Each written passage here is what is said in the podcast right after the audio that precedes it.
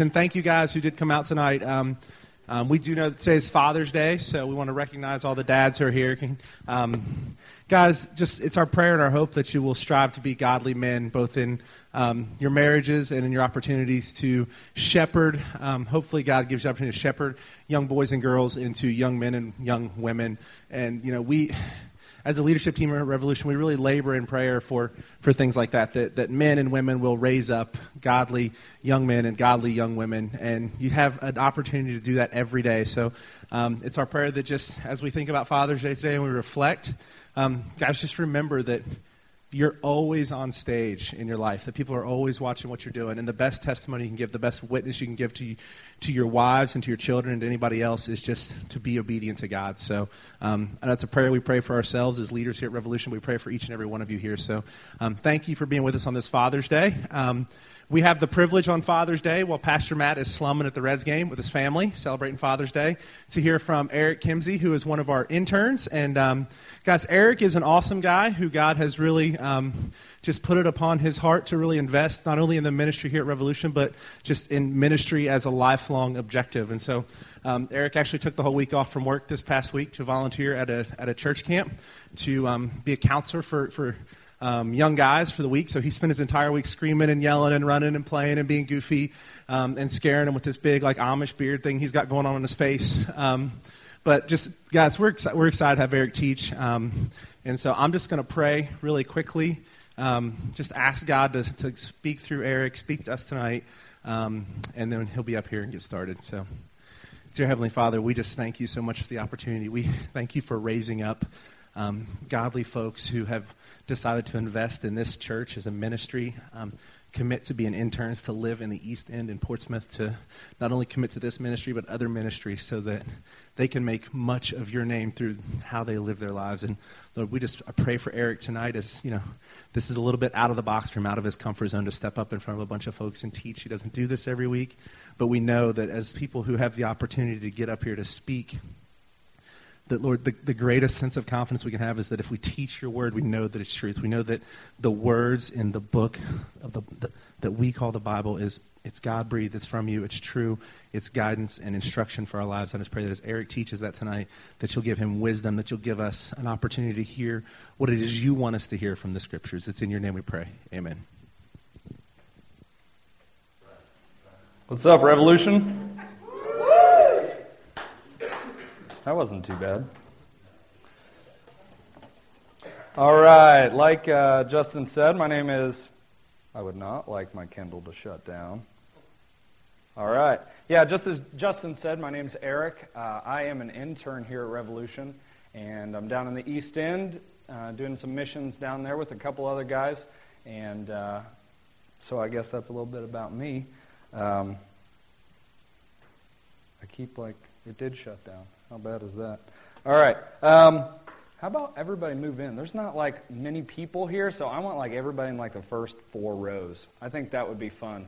I'm a I'm a a Bible study leader and like a small group leader, so I would be more comfortable like that, and you all should cater to me.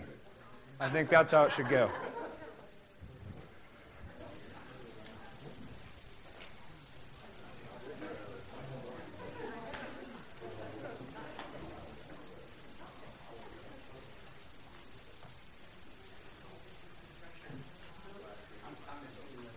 I know, right?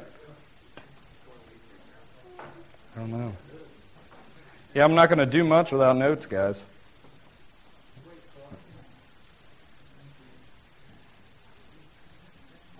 I guess I'll just use the uh, the iPhone.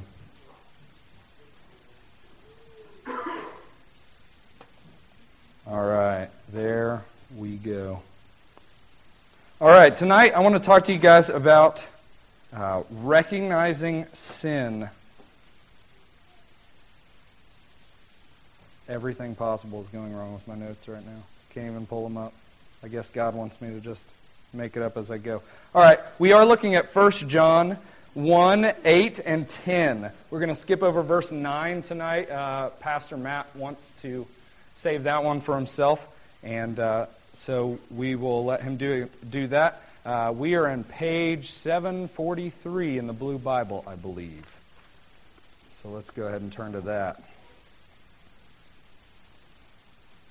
743, 1 John 1, 8, and 10. Verse 8 If we claim we have no sin, we are only fooling ourselves and not living in the truth. But if we confess our sins to Him, oh, that's verse 9. Uh, verse 10 If we claim we have not sinned, we are calling God a liar and showing that His word has no place in our hearts. Will you guys pray with me? God, thank you so much uh, just for bringing everybody out tonight, even though it's Father's Day and, and, and some people are out um, at the Reds game. And uh, I just pray that you um, would move in this, in this smaller group uh, tonight, that you would just send your spirit to, to convict us of a, a few things in our lives, Lord, and that we would uh, be able to grow closer to you through your word, Lord. I pray this in Jesus' name. Amen. All right. So, like I said, I want to talk to you guys about sin tonight. Um, we're in this series called uh, Walking in the Light, and uh, we're talking about how do you know if you are a Christian? I know it's something that a lot of you guys have struggled with. Um, so, we're just going to talk about the sin aspect of our lives, even as Christians. Um, if you're a Christian, that is, uh, that you have proclaimed Jesus as your Savior from your sins and uh, have committed your life to following Him um, in obedience uh, according to Scripture, then it is vitally important for our spiritual well being to address sin um, constantly, that we would be in battle with our sin. Um, we're to conquer our sin with the power of the Holy Spirit that Christ has given to us um, so that we can become more like Christ. Um, that's actually what Christian means. It means um, Christ like, or more literally, it means little Christ. It was actually uh, a term that people used to make fun of Christians um, back in the day, back in first century church. And I think the Bible is really clear that even as Christians, we struggle with sin our entire lives. Um, you can read any of the writings in the New Testament and see that we are commanded to act a certain way. We have been, you know, we've been told to be righteous in certain ways. We've been told that we need to serve others. We've been told that we shouldn't do this and we should do that. Um, we're to sacrificially love others. We should put nothing above God.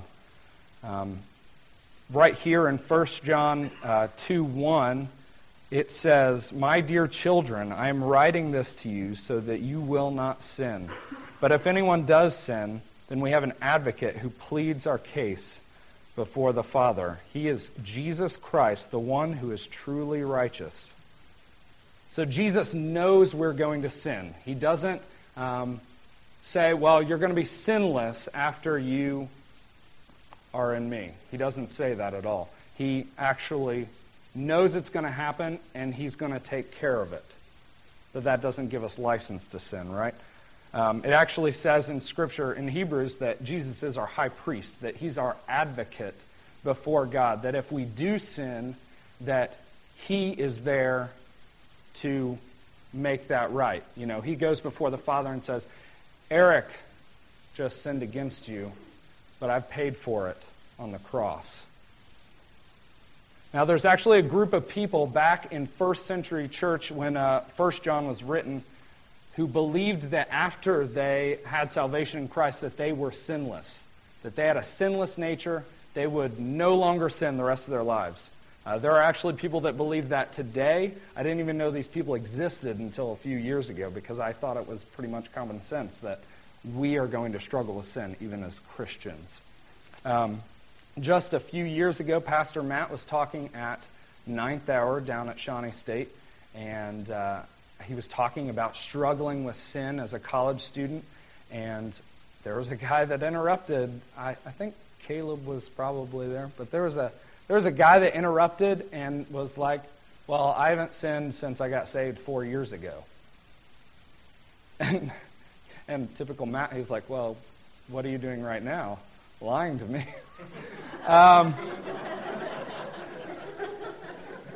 so I, I thought it was, I was like really taken aback. I, I didn't even know like people believe this, but it is actually, um, you know, some, some Christians believe this, and I think we should be ready to talk about that with, with them if we come across them talking about our faith. Um, but I would wager that most of us don't hold that belief. Most of us, if not all of us, believe that we're going to continue to struggle with sin, um, maybe the same sin, maybe different sins as we overcome them throughout our entire lives. Um, but tonight, I didn't want to focus on the obvious things. I don't want to focus on, well, you guys shouldn't murder because I think it's pretty pretty self-evident. Well, you guys shouldn't steal stuff. You guys uh, shouldn't lust after, you know, somebody you're not in a relationship with, uh, or somebody you're not married with. but I wanted to talk more about some of the more buried parts of our hearts, the ones that um, that we don't even really recognize as sin sometimes. Um, I wanted to talk about idols in our lives that we don't even tend to claim as sinful because we don't even realize that we put them above our relationship with Christ. So um, I want you guys to prayerfully consider the idolatry in your own heart. It's going to be different for all of us, it's going to take different forms. And tonight, I really want you to wrestle with that. In that sense, I want to be more serious about our sin, and I want you guys to be in kind of a self reflection tonight and throughout the week. Uh, so if you guys could pray with me again, we'll pray about that, and we will get going with the rest of the sermon. How's that? All right, let's pray. Lord, I just pray that you would reveal to us in our hearts just what we put before you, Lord. I pray that it would become evident to us that, that we hold other things above you that, that really have no place there, Lord. And I also pray that we would see that you are so much greater than those things and provide so much more comfort and peace and joy than anything on this earth. Lord, I pray that whether it be our families or our friends or, or just stuff in our life or wealth or money or you know, power, God, I pray that those things would be revealed in us and that you would convict us of that. I thank you in Jesus' name. Amen. All right. Um, so, as Christians, we are really, really awesome at justifying sin, right? We all do it. Uh, we hold things as idols in our hearts that are even great things, like I mentioned when I was praying. Our families, our friends, our you know stuff in our lives we desire power, we desire money, we desire position or fame. We desire these kinds of things. John Calvin is quoted as saying, Man's nature, so to speak, is a perpetual factory of idols. And these idols can take many different forms. I just wrote down a few things. Maybe you're a working parent that works long hours, putting your heart and soul into your career, all the while neglecting your family, or putting your own success before the Lord. But you call it providing for your family. Maybe you're in a relationship that is number one in your life. Your significant other is the one that you depend on and not Christ. But you call it enjoying the one God made for you. Or maybe you're the one who always has to have the next new things cars, phones, computers, houses, gadgets, movies, music, video games, or anything. And all those things are the things that you work for. And we call it entertainment, or we call it a passion for a hobby. Or maybe you're unmarried and you like to get physical with your significant other. But you call it love, or you call it, well, you know, at least we don't go all the way. Or maybe you're the person that flies off the handle at others because they, you don't think they do their job properly, or you don't think they're good enough and you call it, well, I'm just trying to make them better. Or finally, maybe you're, maybe you're addicted to pornography. Maybe you say, but it doesn't hurt anybody. I think these are the kinds of things that we often justify in our lives to make us feel better about them so that we don't have to recognize them as things that we need to struggle with and remove from our lives. I want to ask one question to you guys, and I want you guys to ask that question to yourselves. What do you live for? What is your motivation for getting up in the morning? Is it the opportunity uh, to glorify God through the resources, through the abilities, through the strengths, and, and, and the energy that He's given you? Or is it something else? Because if it's something else, I think that's something we really need to address. And I want you guys to know that I'm not pointing the finger at anybody, like I'm not thinking of anybody specifically. I struggle with many of these things myself, um, have struggled and continue to struggle with them. So uh, I'm, I'm not trying to just point people out. I just want us to uh, be real with each other and, and realize that these are the kinds of justifications we use, and we don't even realize that we are doing it. We do it to cover up the ugly parts of our lives. We do it to make us feel better. Uh, and we all do it. We will do anything to avoid the feeling of guilt, right? This week I worked at Scioto Hills Camp, like Justin mentioned. Um, and I was just a counselor over, over nine boys. And uh, one week was enough to show me that I definitely never want to be a single parent of nine boys. I know that for sure. Um, but I did realize that children are the perfect, uh, they're just the perfect analogy for what we're talking about tonight. I had, a, I had one guy that was constantly hitting other kids, like constantly. I was calling his name every five minutes. And uh, despite the several talks that we had, or the no matter how much swim time I took away, like this kid was not getting any better. He wasn't even trying to get any better. And I, I just, I was having a talk with him, and I, I said, you know, what's going on here? You, why are you hitting him? And all you parents know what the first thing he said was, whenever I asked him why he hit him, huh? He hit me first, exactly. And I said, that is absolutely no justification for what you just did. And then he responded with, well, I have anger management issues. I can't help it. And I said, Well, you're still the one making the decisions, not your anger management problems. But that's exactly what we do with our sin, right? We make up some justification. We, we, we have a reason for what we're doing, right? But, you know, I, I he is just the perfect example of probably what I do every day, you know.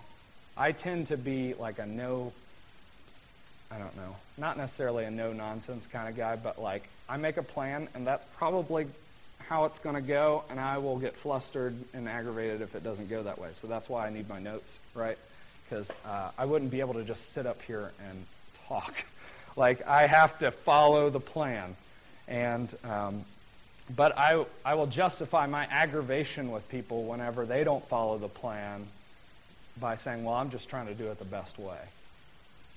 But my anger with them is not justified, right?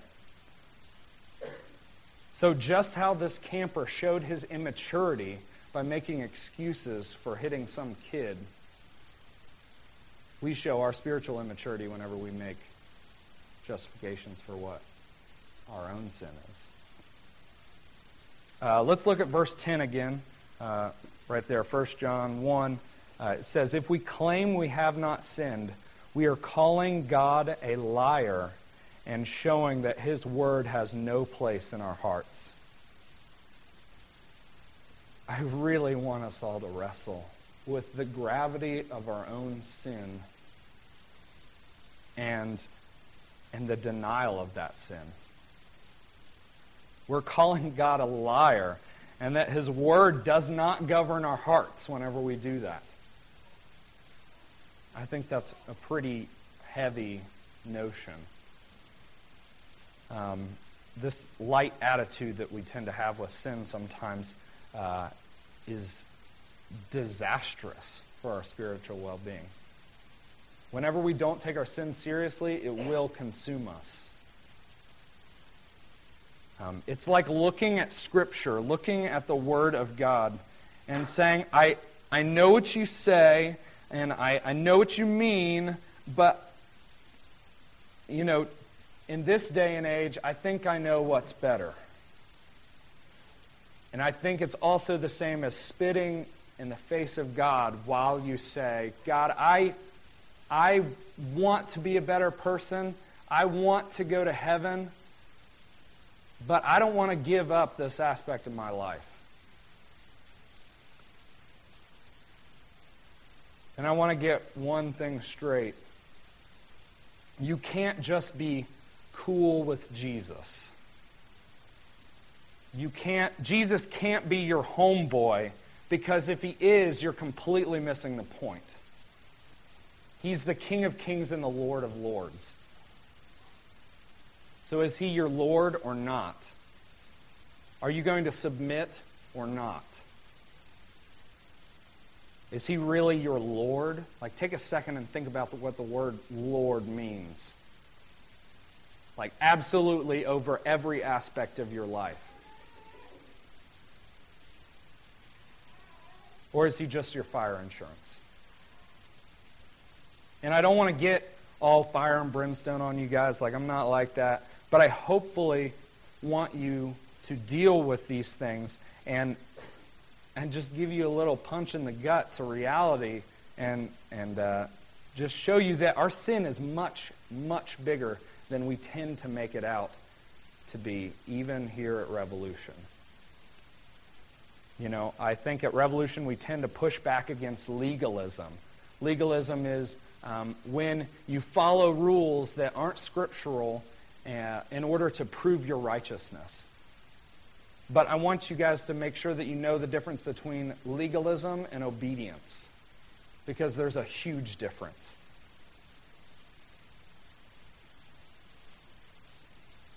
It's not legalism if you're obeying the Lord out of response of the salvation that he gave you. So now you say, Eric, that's fine. I understand you. You've made your point, but how do you even like recognize if you're doing something like this? If you are putting something before God.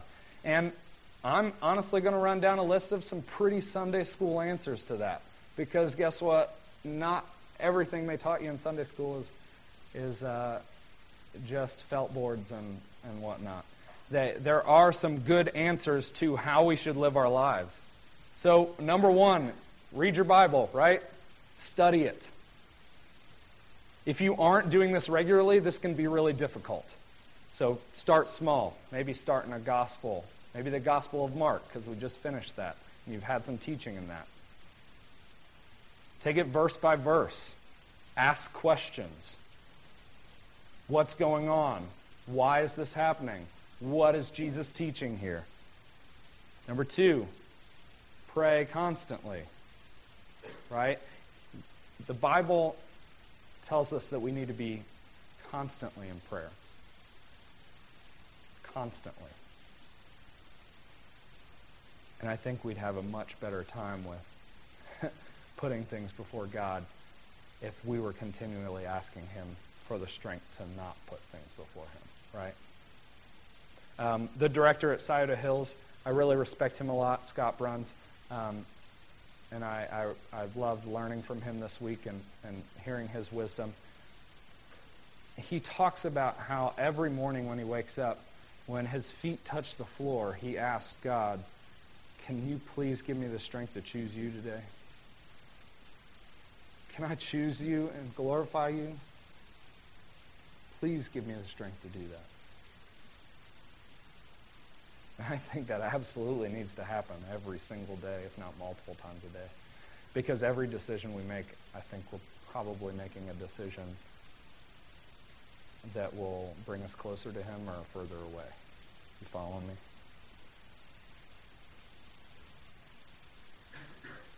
Uh, number three, join a small group, right? We've got small groups here at Revolution, even if you don't hear about them very often. Uh, we have groups that meet every week. Probably not right now during the summer, but in the fall and, and winter and spring, definitely have groups going every single week. I know of at least three that go on, and I know that a very small number of people that come to Rev actually are a part of a weekly Bible study. That is very important for us to grow. We need to be in the Word with other Christians so that they can hold us accountable and they can give us a different, you know, a different viewpoint. Right? We don't grow by hanging out with a bunch of people that are just like us.